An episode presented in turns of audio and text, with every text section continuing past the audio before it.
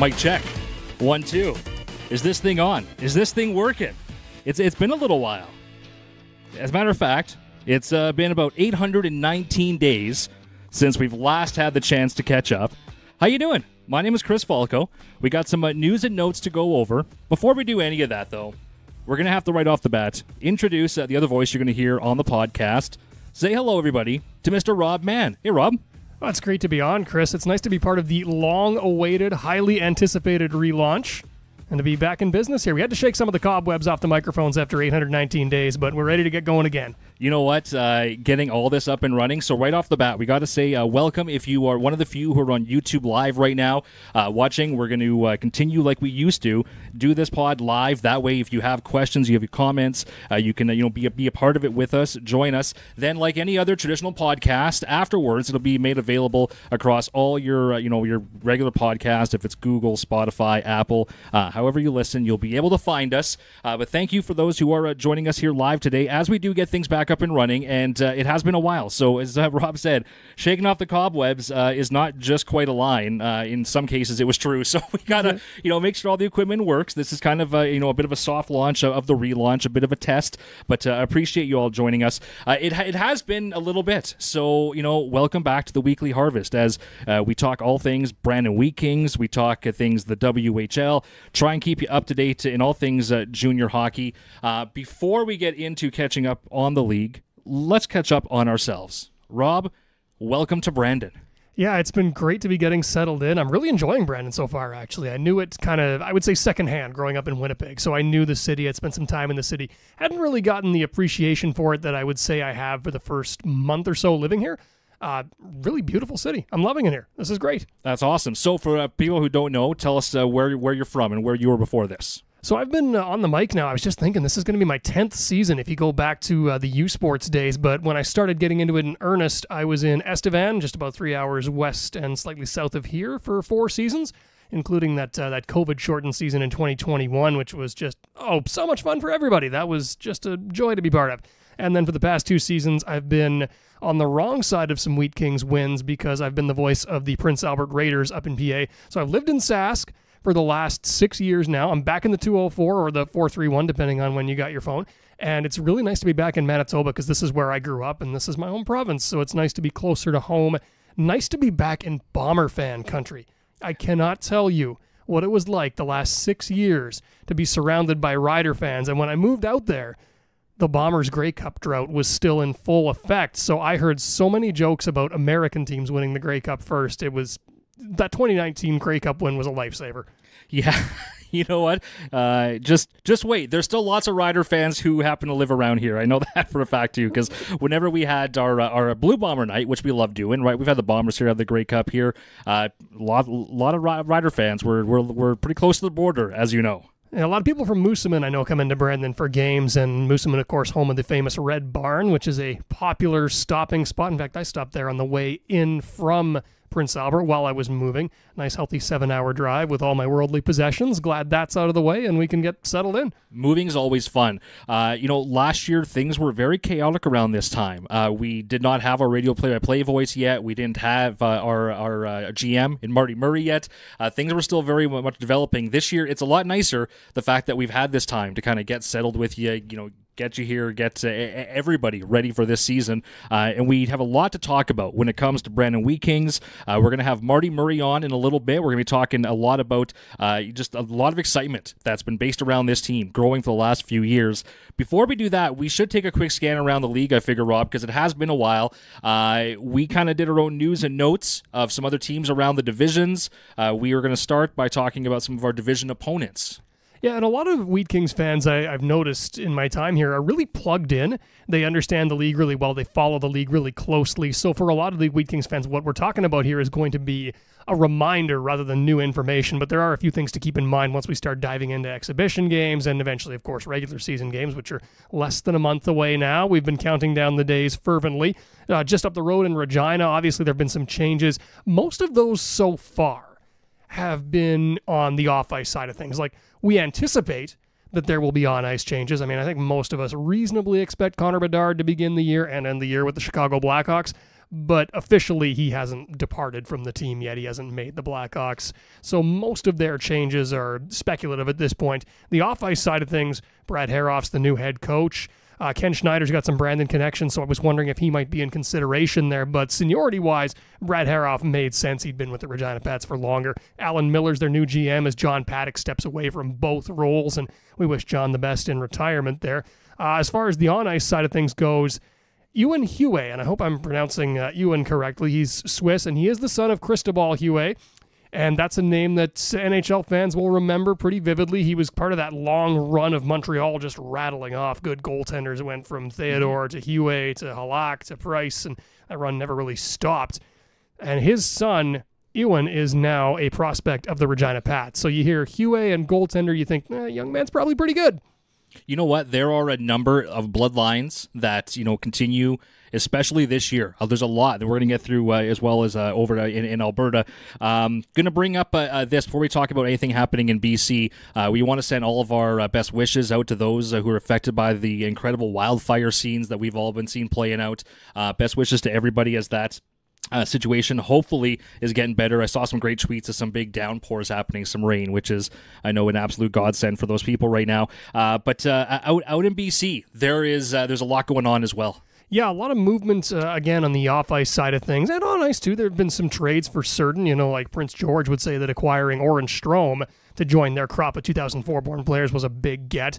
Moose Jaw and Vancouver swung a trade that might have gotten buried in some of the shuffling around throughout the league, but it's going to be a big one, I think, a few years down the line. Merrick Howell goes from Moose Jaw to Vancouver. Now, Vancouver sends back Uh, a young forward, Ethan Semenuk, two thousand five-born forward. He's going to help Moose Jaw replace some of the depth that they're going to have to replace because they can't keep all their two thousand three-born players. They just don't have enough roster spaces for all of them.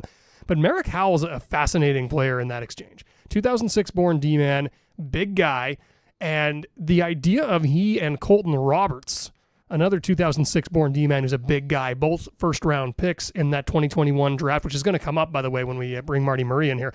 The idea of them patrolling the same blue line. There might be some nervous forwards out in B C right now at the thought of having to face those two six foot four mobile guys. But off the ice, it's been Victoria lately that's been making the biggest noise.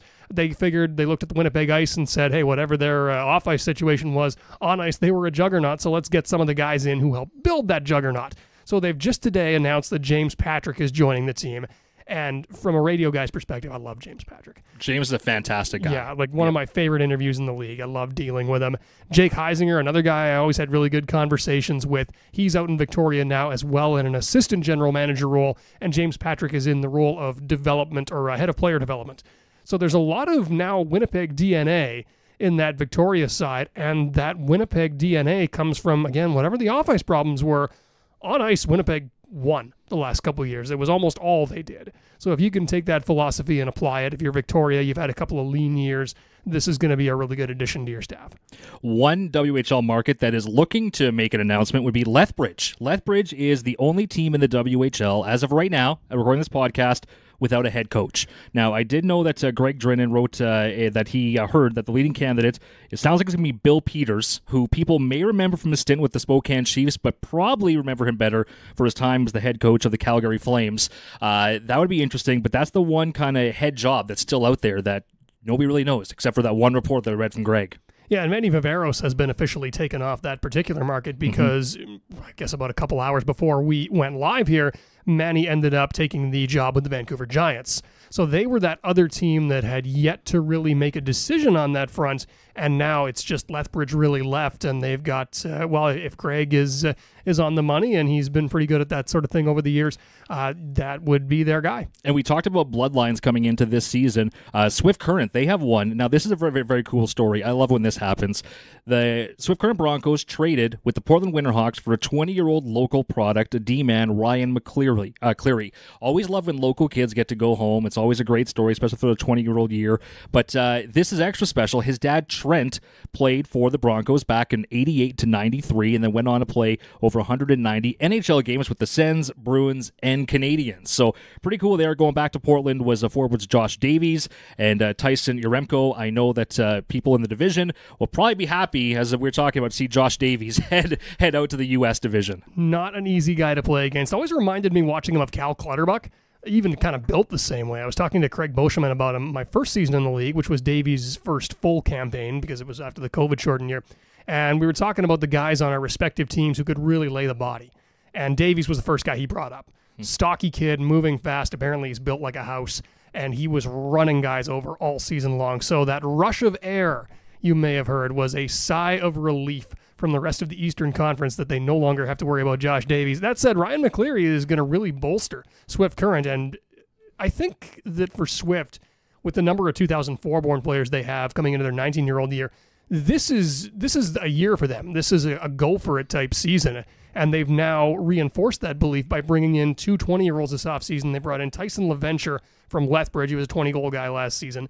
And now they've brought in a thirty-point, sizable, reliable, local, as you said, defenseman that I think, you know, that he's going to provide a lot of stability on that back end. I can't guarantee how their twenty-year-old situation is going to shake out, but it does look like they're in a position where they want the best possible players for the moment. Mm-hmm. Uh, one of the big news coming out of Alberta here this offseason was the fact that Brent Sutter taking a step back from the bench in Red Deer. Uh, obviously, with that uh, kind of, you know, massive shift uh, with the franchise, and they announced they brought on uh, Derek Walser, a Q product who spent nineteen pro seasons playing, and uh, Red Deer kind of taking advantage of the, of the first of the Winnipeg Wenatchee trade-offs. This is something we're going to watch during the season for all W H L fans, is uh, how the Wild treat their current uh, prospect pool, because going forward, they do not have a A, a whole lot in terms of uh, draft picks. In the next few years, Wenatchee uh, now is going to have a fifth and a seventh round next year, a conditional third, but no guarantee until the fifth round in twenty twenty-five, and twenty twenty-six, no picks till the seventh round. So they got some some some some draft picks they're going to have to uh, you know move some bodies for, help uh, replenish that. To start the year, though, they're going to have to be competitive on the ice. So it'll be very interesting to see how Wenatchee uh, deals this season. Yeah, and there's some logic to the idea that maybe you look and reevaluate things around Christmas. That's when World Junior season's going to run up, and frankly, I think there's a couple guys on that Wenatchee squad that are going to be in consideration. So you can do what the Raiders did with Caden Gooley my first season with the team, which is you know that when the World Juniors hits, you're not going to have this guy for a month anyway. So you might as well move him prior to that, get the new guys into the lineup, get them integrated. One of those new guys, by the way, was the player that Red Deer acquired from Wenatchee. It's Carson Latimer. Uh, you're gonna you're gonna love him, Red Deer fans. He is he's fast. He's got a wicked shot, and off the ice, this is one of those guys. We were talking about Carson Bjarnason with this, about how if you're going out into the community, that's a guy you want to bring with you. That's Carson Latimer. He hits it off with the fans as well as any player I've ever seen. And uh, just uh, one more name to throw out there for Natchez Wild that the Wheat King fans will be a little uh, fun to hear. Rogers Bukarts, their import draft. And yes, that is uh, a brother of uh, Buki, Rihards Bukarts, who played a couple of seasons here. Uh, he joins uh, Kenta Osagi from Japan as uh, Wenatchee's first two import players uh, there. Uh, we got Marty Murray standing outside of the office studio. So uh, we're going to get him in here uh, in just uh, right now as he walks on in. But uh, for those who were watching on the pod, if you're watching live uh, on YouTube, we have got uh, you know a little bit going on right there. We've uh, tried to step up a bit of production. So while Marty comes on in here, we are going to be talking and tell you about, uh, for anybody you know who's interested in being a part of the Wheat King game day experience, we're going to be having a job fair coming up on Wednesday, September the sixth. Wednesday the sixth, five thirty to seven thirty right here at the Brandon Wheat King office. You can come on down and we'll be taking uh, some names and uh, find out what uh, kind of role you might be interested in. Uh, speaking of the games, Junior Kings Club is back for twenty-three twenty-four. Your kids can come to the game for only seven thirty-two a game.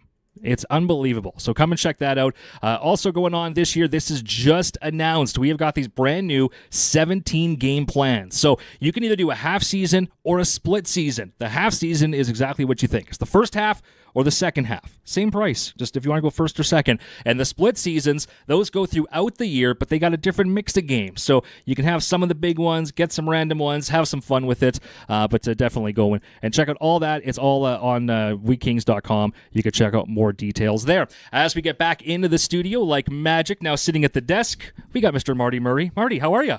No, I'm doing great. Thanks for having me on, fellas. It is absolutely awesome to have you back on. So you are a returning guest of the podcast, but the last time that you were here, it was uh, it was not in this current role. Uh, how things have changed, Marty, since then. Um, it's been a wild year. Let's uh, let's just kind of go back to that. It's been a year. What was that roller coaster like? It was a roller coaster, uh, to, to say the least. You know, I think I arrived probably. around August twenty-eighth, twenty-ninth, and uh, you know, right into the fire. So it was, it was exciting to obviously get back uh, to my roots here, but at the same time, there's a my head was spinning, not knowing the players and the coaching staff, and uh, it was kind of uh, yeah, every day just a new learning experience. So a little more familiar with everything, uh, you know, this time uh, around, but uh, at the same time, um, it's great to be back and uh, excited for the hockey season to get going. You had to hit the ground running with both feet on that one because you have to take over major leadership roles within the club. But you mentioned the coaching staff there. I've been getting to know them a little bit through the last couple of weeks and getting a sense of the kind of group you have here in Brandon. How did they help you when you had to jump in feet first like that? Well, they were all great. Uh, you know, um, you know, Don was here at the time, and, and Mark and, and uh, Dell, uh, Tyler Plant, they've been here a while. So, um, you know, our coaching staff was tremendous, and, and now working every day with uh, Mark and Dell, um, you know, we've become good friends, and we all have the same vision. And, you know, outside of the coaching staff, the scouting staff uh, uh, has been tremendous, and led by Chris Moulton. And, and uh, you know, seeing old faces like Mark Johnson around the rink, uh, you know, brings back a lot of great memories. So, you know, for me, it was, uh, it was, it was a, a lot of chaos, but at the same time, I was surrounded with a lot of really good people that made tra- the transition as easy as possible. The season didn't get off the start that we wanted. Uh, coaching changes had to be made. You step behind the bench. What's that like for you, not only learning the franchise, but then getting to really learn your team from that standpoint? Not just behind the desk, but behind the bench. Yeah, no question. I think that was the first time I've been in a role of just G M, so I want to make sure that I, you know, didn't step on toes uh, in the coach's office, and, and that's their job, right? So I, I stayed back, and, and when you do that, you don't really get to know the players that well, right? You kind of talk to them uh, briefly, but it's not uh, the everyday basis that you're used to, so... Um, you know, in that regard, it was nice to just to get to know the players as individuals uh, away from hockey and get to know their personalities a little bit. That goes a long way uh, in building the hockey team. And I was lucky to, um, you know, inherit uh, really good kids here. We have a good group of people, um, and uh, getting behind the bench certainly got to know them better. When you talk about that good group of people, and you mentioned them when you were kind of running down the list of the staff, you touched on the scouting staff there. And we were looking up and down the list of picks the team has made over the last few years. There's a lot of guys who are now coming into their own. But before we do kind of a deep dive, I want to talk about the most recent draft in particular. That's the first one you got to oversee for the franchise. What are your thoughts on that two thousand eight-born class of players that the team is bringing into the fold? Well, we're real excited about uh, the oh eight, oh seven, oh six group. Uh, you know, I think there was a lot of really high-end prospects there, obviously. Um, you know, we, we drafted Jackson Jacobson in the first round, fifth overall, and, and obviously there's a connection with the Wheat Kings. We all know that, but at the same time, he's a special player. Um, you know, it didn't matter what his last name was. Uh, he would have been a player we coveted. He's a st- style of player that I like and want to, uh, you know, build our team around those type of players with uh, hockey sense and hockey I Q and competitiveness. So that was a no-brainer. And then, uh, you know, we, we wanted to get a, a D. Um, you know, in the first round as well, we had our second first round pick, and we were able to get Georges uh, Pantelis, and uh, he's I think he's going to be a real good player. And then, you know, the list goes on and on. Uh, Nigel Baim and Isaac Davies, and and uh, we feel like we have a good crop of of uh, oh eights. We signed four of them, and I think there's more in the hopper there that are going to be real good players down the road. Anybody who had any doubt about Jacobson, all they had to do was just go and watch what he was doing as a fourteen-year-old in the U eighteen league. Um, you know, there's a lot of talent in that in that uh, in that draft class. Uh, seeing him and uh, and uh, so Georges, George, Gio. There's going to be a whole bunch of names for Pantelis, uh, and I know that uh, I think is going to come up. Yeah, he's going to have a whole bunch of nicknames. Uh, but uh, him and him and Jackson was the first time that they met, and that was super cool. They were bonding. Um, you know, to, to to really see all these guys. Not that you were drafting, but of like as good hockey players, but good people. When we got to see them at Prospect Camp, Marty, like there was an instant bond, not between just those two, but a lot of these young kids. Yeah, and that's the one thing, uh, you know, it seems like this group is really proud to be Brandon Wheat Kings, and that's one of the things you look for. You, you're obviously you're drawn to the best players out there, but uh, it's nice when you get a combination of, of really good hockey players as well as people that are passionate to be Brandon Wheat Kings, and we feel like we have that with this group here with our oh eight draft. So let's talk about our rookie class here, because we have got some big names who are going to be uh, trying to make their names as rookie here. Uh, it starts off with jo- Joby Bombular. Joby came on in last year, uh, made a case for himself almost as rookie of the year, even only playing a few games at the end of last season, because he looked like he was not out of place at all.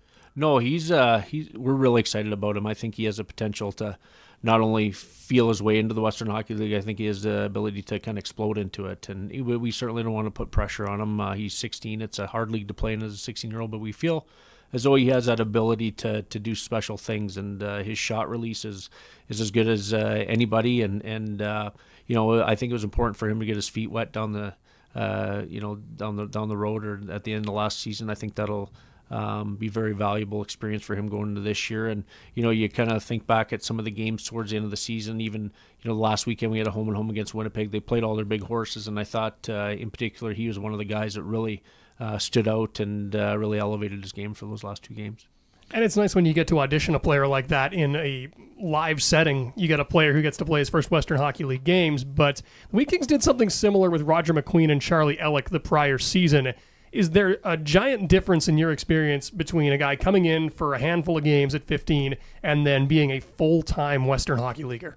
Well, I think it helps with uh, the transition, right? I think at, uh, you know, whether you're coming at fifteen or sixteen, it's a whole different animal coming into the Western Hockey League. So the earlier you can get that experience, uh, the better. And, and, and, and obviously, you know, we want to make sure the player's ready. We don't want to throw them to something that uh, they're not ready for. But, uh, you know, a player like Joby, uh, even though he's not a, you know, a towering guy as far as height, he's, he's a real strong, thick kid, and, uh, you know, he didn't look out of place at all.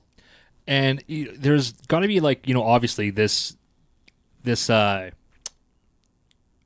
what, how should I put this? There's, there's this way that you're trying to do your best to work all these kids in throughout the season while still putting an emphasis on winning, right? That you don't want to throw the kid in just to get experience. You want to put the best team on the ice possible.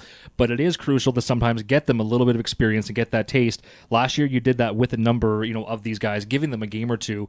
What was your thought process with that? How do you balance those two things? Well, it is tough. You know, I, I think that, uh, you know, depending on who you're playing, what the circumstances of the game are, you know, you go in with a game plan as far as, you know, how much opportunity you want to give these kids, and um, which is important. At the same time, there's a lot of things that can change, uh, you know, at the drop of a hat within a game, right? So that changes. But at the same time, um, you know, even just to be around uh, the game day preparation, the video, just to get an idea of what it's all about. I think, uh, you know, on these guys' respective teams are at the midget level or what have you, U eighteen level.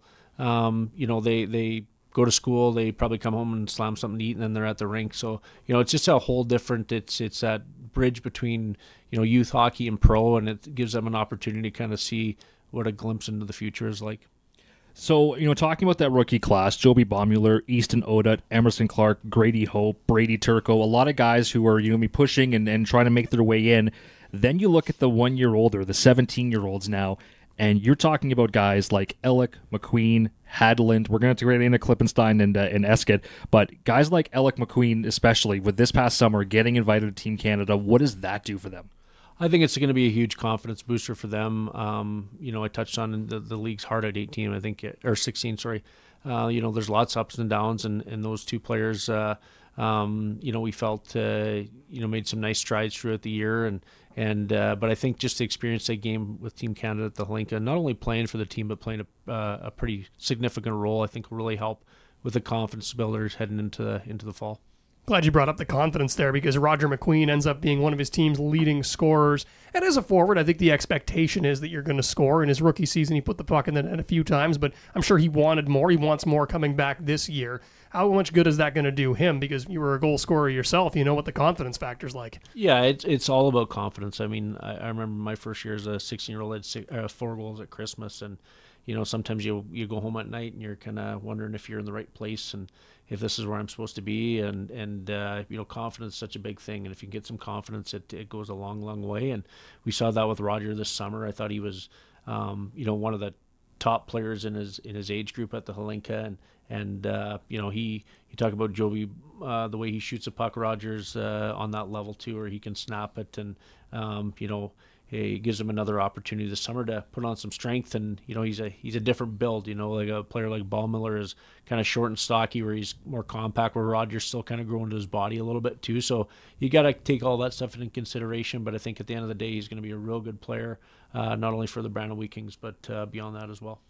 Caleb Hadland had his season really cut short last year, was fighting through injury. Uh, one of the, like, greatest kids. He's, you know, very intelligent, uh, like a born leader was all we heard about him before he even got here. And you can see that leadership already in his, you know, it, like he's mature beyond his age.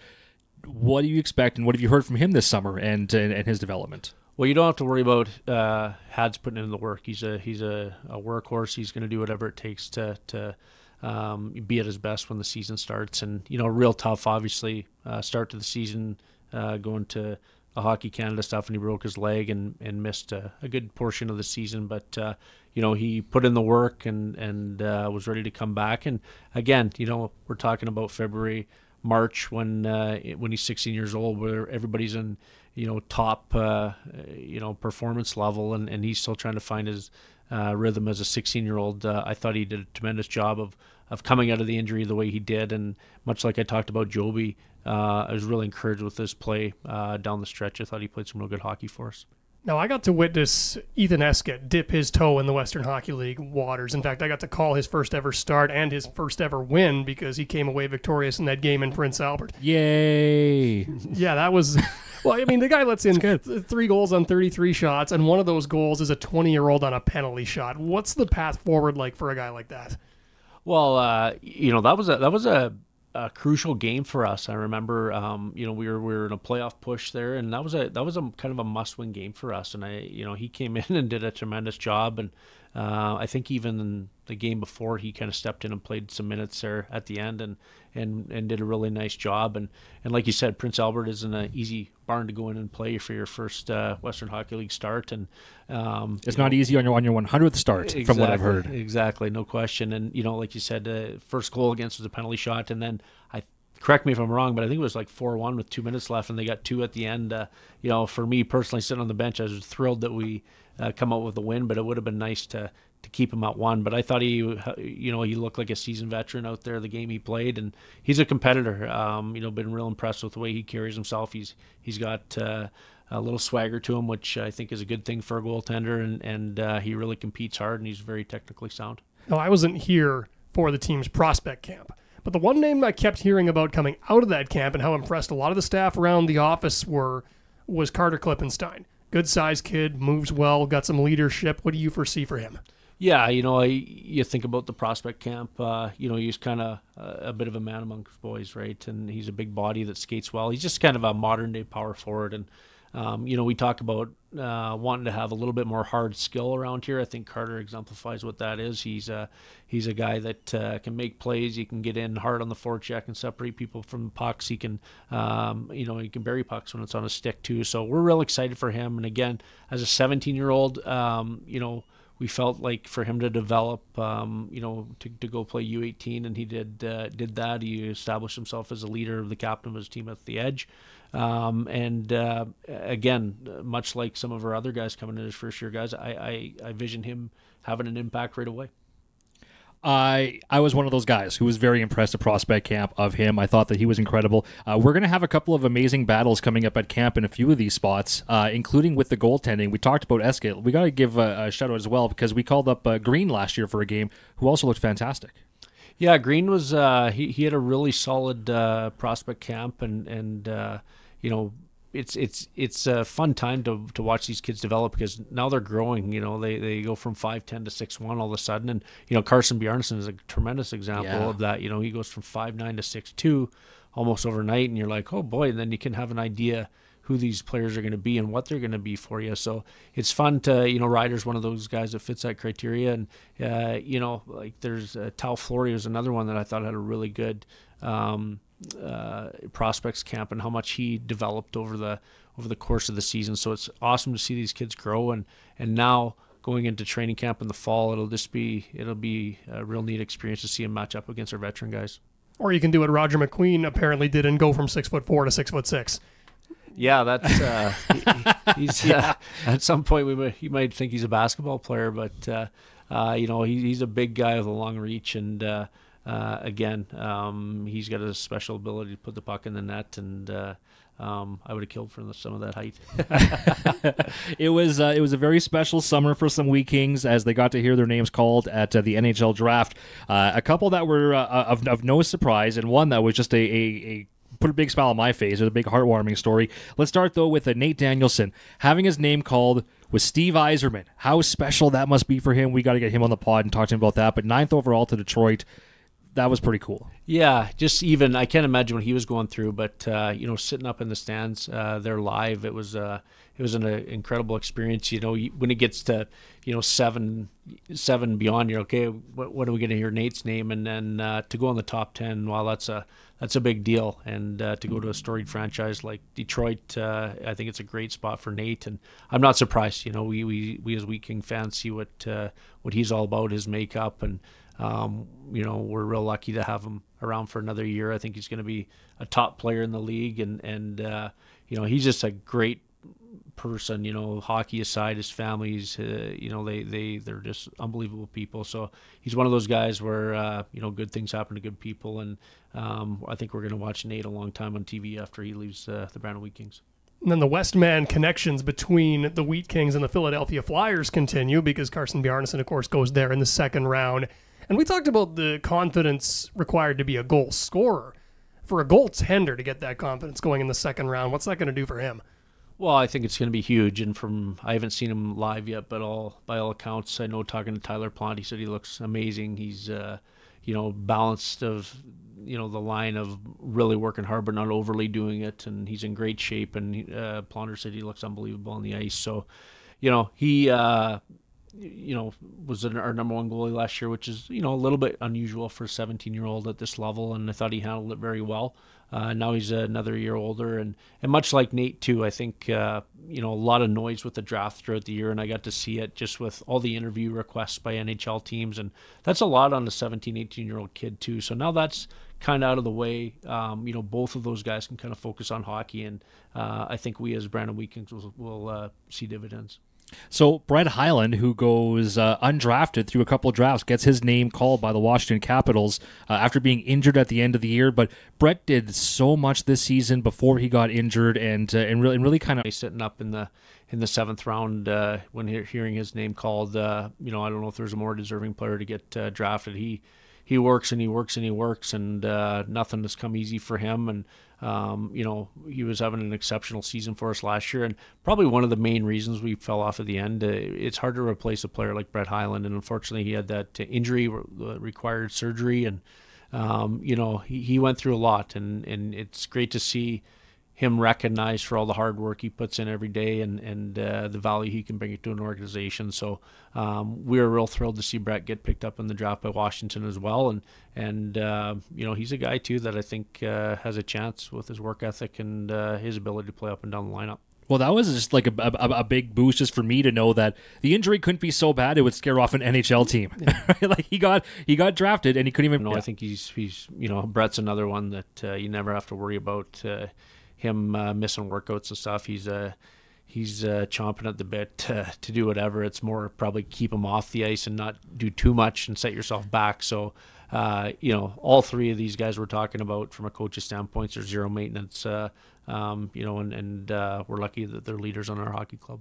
And we knew that Brett Hyland was at least somewhat on N H L radars because he'd been at camp with the L A Kings. And that's going to be Quinn Manti now. He's been at camp with the Calgary Flames. What do you want him to take away from that experience? And further to that, what do you want him to do for the Wheat Kings this season? Yeah, you know, he Quinn was a guy that I was personally surprised we didn't hear his name called at the draft. I thought, uh, especially in the second half, I don't know what it was after Christmas, a light, you know, went off. And, and uh, I thought he was exceptional in the second half and, uh, you know, drew the assignment of uh, playing against the other team's top line every night, and I thought he was excellent. And you know, he finished in double digits plus minus, and um, logged a lot of minutes for us, and kind of a modern day defenseman. You know, he's not a big bone crushing guy, but he just does everything so well, and his skating allows him to get uh, you know, kill plays or get himself out of trouble. Um, big expectations for Quinn this year. Um, you know, th- we think he's going to be an anchor on the back end as an eighteen-year-old, and um, again, another another kid that uh, an exceptional young man that. Uh, Um, you know, you, you see good things for in the future. Not a big guy, as you said, but I did see some bone crushing from him over the last couple of years. He, he's got an edge. I think there's going to be some N H L teams kicking themselves they passed on this guy. For sure. I, like I said, I, I was really surprised um, that he didn't hear his name called, but, you know, things happen, and, and uh, I know he's motivated to, to start the year, and he's going back to Calgary camp. So, to me, that was a real good sign right after development camp with Calgary. um, you know, they invite him right back to main camp too. So uh, they obviously have some love for him, and uh, it's nice to, again, see a kid like that get rewarded. So at the time of the recording of this podcast, we are one week out from players reporting uh, heights, weights, and then training camp gets underway. So the rest of your hockey staff should be getting here next week. How well are you sleeping right now?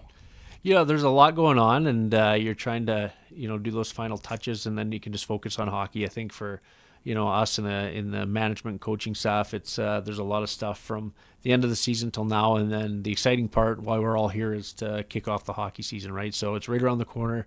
A lot of excitement, a lot of enthusiasm for the upcoming season, and you know, some guys are going to start trickling here in the, uh, into Brandon here in the next day or two. So it'll be fun to to. you know, have them around. I think they have some ice that they're going to skate. So, um, you know, it, it's close, and you can kind of taste it. You almost feel like it's uh, you're a kid on Christmas morning, but uh, it'll be here, and uh, really looking forward to getting the season going. Well, home opener, seven p.m., Friday, September twenty-second. Regina Pats are going to be in town.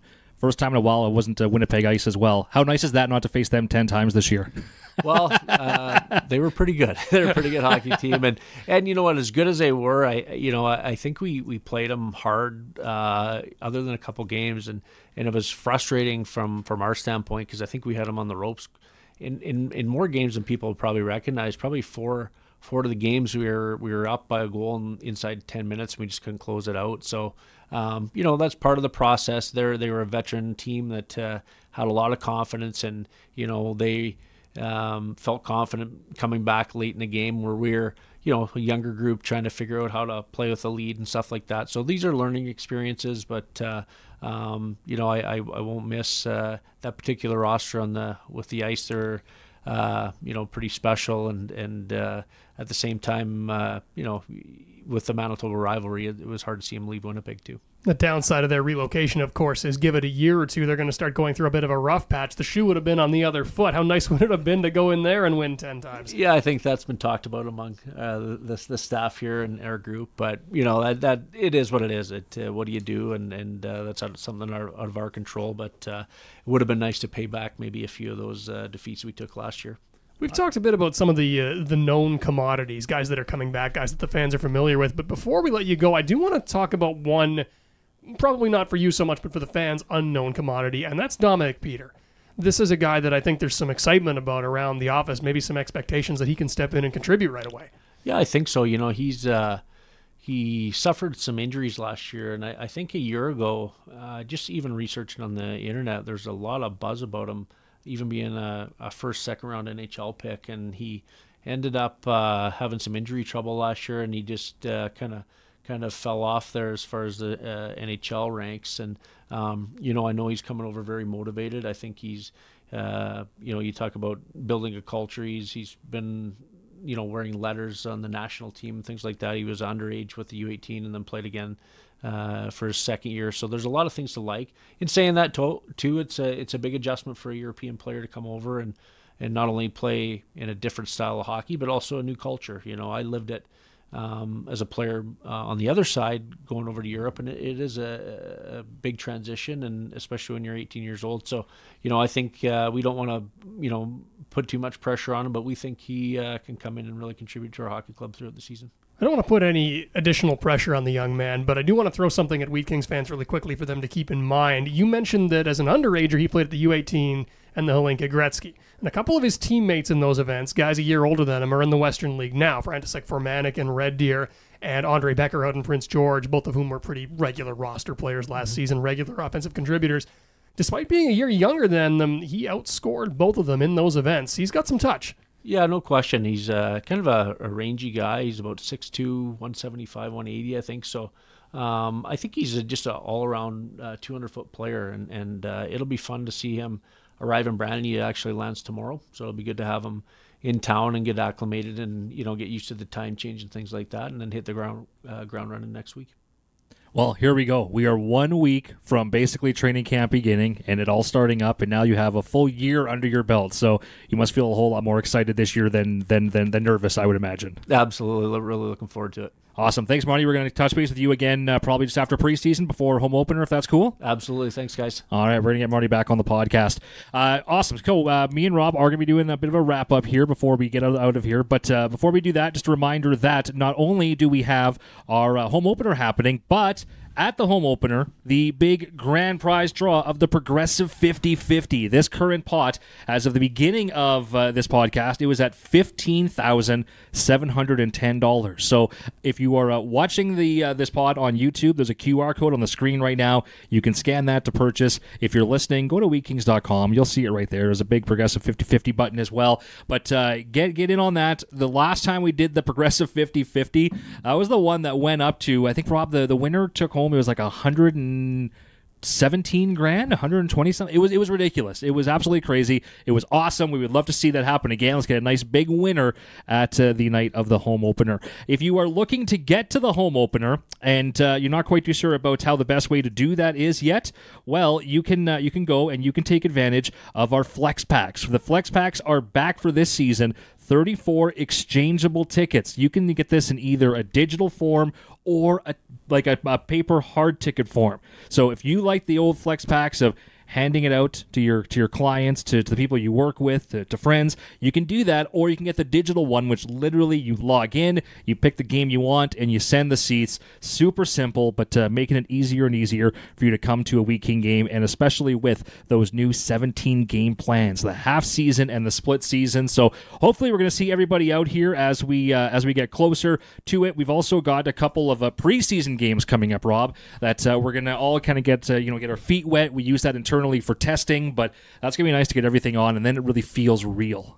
I know some people kind of roll their eyes at the length of the preseason. Like, you hear the occasional grumble about, ah, there's this many games, and it's just an exhibition game. And yeah, I love the preseason. I love getting to see those young players get their first taste of Western Hockey League action, especially when you get, like, there's four two thousand eight born players who are signed. Those guys aren't going to be able to play full-time this season because of the league's rules, but they're going to get to get into some exhibition games. They're going to get their first crack mm-hmm. at W H L opponents. It was funny last season. I know with uh, with the Raiders, it was, you know, a two thousand seven-born goaltender going up against Connor Bedard in one of the games against Regina, and that's the kind of matchup that that young man will probably remember for the rest of his life, and we'll see a few of those in the preseason as well. It's also an opportunity for fans to get a look at that exciting crop of prospects, the rookies we talked about, the Baumulers, the Klippensteins, the Eskets, et cetera, the guys who are coming in and who are both this year and beyond going to be huge contributors for the Wheat Kings. Absolutely. Uh, before we get out of here too, I thought that this would be fun for us to go through for for those that, uh, that that that you know haven't heard the term. Most have. There was the Bedard factor last year, which is, of course, when every arena he went to, it, it sold out. People wanted to see him. I'm really hopeful that this year there is some carryover of that factor just throughout all the N H L prospects, though. This was another fantastic N H L draft for the W H L. The Dub, once again, led the way. The most uh, the most draft picks in into the N H L, and uh, I made this list here. It's very interesting about how many uh, players from each team were drafted. Your Wheat Kings were only behind the champion Seattle Thunderbirds on this list. The T-Birds had six players who were drafted. The Wheat Kings had three. Your next set after that, you had Vancouver, Saskatoon, Kelowna, P G, Portland, Everett, Vic, and Kamloops. All had two players selected. Winnipeg, Moose Jaw, Red Deer, Tri-City, P A, Edmonton, Lethbridge, and Regina all had one, and only four teams did not have a pick last year, and that would be uh, Spokane, Calgary, Medhat, and Swift Current. But uh, uh, a very impressive list with a lot of players who were selected, and uh, a lot of reason not just, you know, for you to be excited to come watch the Wheat Kings play, but literally, like, you know, almost almost every single other opponent coming in is going to have a draft pick from this past year, if not from the years previous. And the teams you just listed off there who didn't have a guy picked, Uh, that streak is ending at one for all of them. I am sure that much. I mean, let's start right off the top. Spokane, Berkeley, Cadden, like, that's going to be a top five pick this year. Can we talk about Medhat and Gavin McKenna? Yeah, a couple years from now, probably the first overall He's pick. He's probably the first overall pick in a couple years in the N H L draft. Uh, I gave him Caden Lindstrom some some love there, too. I thought he was great at the Linka Gretzky end. It never hurts when you're six foot five, two hundred pounds, and just a little mean. There you go. Swift in Calgary as well. I, this, this, it was uh, crazy to think about. But uh, again, if you were on the fence about, you know, coming to Wheat King games, coming to Dub games, about what uh, opponents, there are talent throughout every single team in this league, and it's going to be a very, very fun season. And uh, Rob, I am very excited for this now. I'm pumped for this too. The, I mean, this the, is going to be great. The the pod is back. We are a week away from the players. Uh, and for those who are watching, how awesome is this? Welcome to the Wheat Kings studio. So this studio, you've seen it. You know, we've used it in other videos over the last couple of years. Uh The idea initially was to use it more for stuff like this, a multi-camera setup in the studio. This is only week one. It's going to get better. The camera angles will get better. All the lighting, we're going to figure out some, you know, some cool little stuff. Uh, but uh, as for now, uh, I think we haven't had any negative things coming across saying, hi, yeah, oh, hey, hi, on the comments saying that, uh, you know, nothing is working. So uh, hopefully everything worked well here for this week number one test. Um, as we get going forward, uh, you know, this is going to be kind of like a free-form podcast. So some will be forty-five minutes, some might be a little over an hour. There's there, there's no time restrictions here. We can talk for as long as we want, Rob. But as long as we got good things um, to talk about, and we will have those. That's exactly it. So uh, we're going to try and uh, get back to doing this uh, every single week as we used to. Coming up uh, next week, we know that we're going to have an interview with a Carson Bjarnason, who is in town right now. Uh, there's actually a few players in town. I love this. So Barney's obviously in town because he's helping with the goalie school. He's going to be here anyway for, for, for us. But the other players who, former Wheat Kings, who are back in town to either just train, they just they still like to come here and use the guys to train, which says a lot about the you know world-class facilities and uh, people that we have working under the umbrella. Uh, but Uh, guys who come back and also just like work some of our schools. So Yuri Patera, he's in town working our goalie camp right now. Uh, Ridley Gregg is in town, and he's not helping out any school. He's just here working out, just getting ready for the season. So there's those guys kind of around. So as we see them, we're going to do our best to try and twist some rubber arms and get them on. But for sure, we know uh, Barney's going to be on the podcast next week. That should be very cool to talk to. Oh, absolutely. It's going to be great to pick his brain a little bit about, you know, becoming the team's starting goaltender at a relatively young age, as Marty alluded to, joining the Philadelphia Flyers. He's going to get to learn from a guy like Carter Hart, somebody I know he spoke to the Western Hockey League about today, and he's got an exciting path ahead of him. One thing I keep coming back to with him, a late goaltender, and I don't mean that in terms of his birth year. I mean, he wasn't a goaltender when he was a kid. It, it took him to be thirteen, fourteen years old before he switched away from D to goaltender, so his development curve at this point is vertical. There are some amazing stories about that that I love every now and then. Uh, when we get to go in the community, we talked uh, earlier about, you know, there's... If if I had to pick a handful of players over my now ten seasons with the team who I knew that I could just go in the community with, it was going to be awesome every time, Carson Bjarnason is definitely one of them. Uh, there's just something about him. He's a, a fan, fantastic kid. Uh, but, uh, you know, when when you look at the development of the goalies coming in at that age, he had no bad habits. He was just, you know, wanted to learn the position, and uh, and he did it. Uh, but we always like to answer the, uh, the ask the question when we go in. You know, you know, ask the kids, when did they like to play hockey, or do they play hockey? When did they start playing hockey? And a lot of them are, you know, eight, nine, ten years old, and their friends are already playing for four or five years. They think it's too late. It's like, no, no, no. Like, listen, here's here's a perfect example. Here's Carson. He didn't start playing goalie until he was older than you. A few years ago, we had a local product, Duncan Campbell. Uh, he was on that championship uh, team, uh, Brandon Kidd, uh, very, very smart. Uh, he actually went to Queen's University. I believe he's just graduating, if not this year, uh, right around now, uh, but uh, took full advantage of that uh, education and the scholarship foundation, uh, which is fantastic. But Duncan didn't start playing organized hockey until he was twelve, thirteen years old. So guys like that who, you know, get the late start and can still show that with the right work ethic, with the right determination, you can still make it. And even like Barney, unsigned, right? Came into camp, worked his tail off. All of a sudden, who is this Bjarnason kid from Carberry?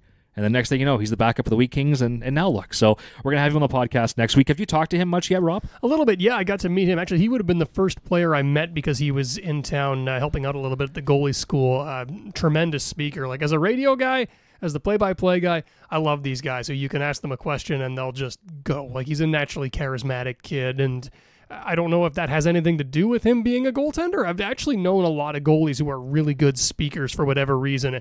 I'm sure it requires a, a ton of mental sharpness to play goal, so that doesn't hurt. But that stereotype of the goaltender being weird...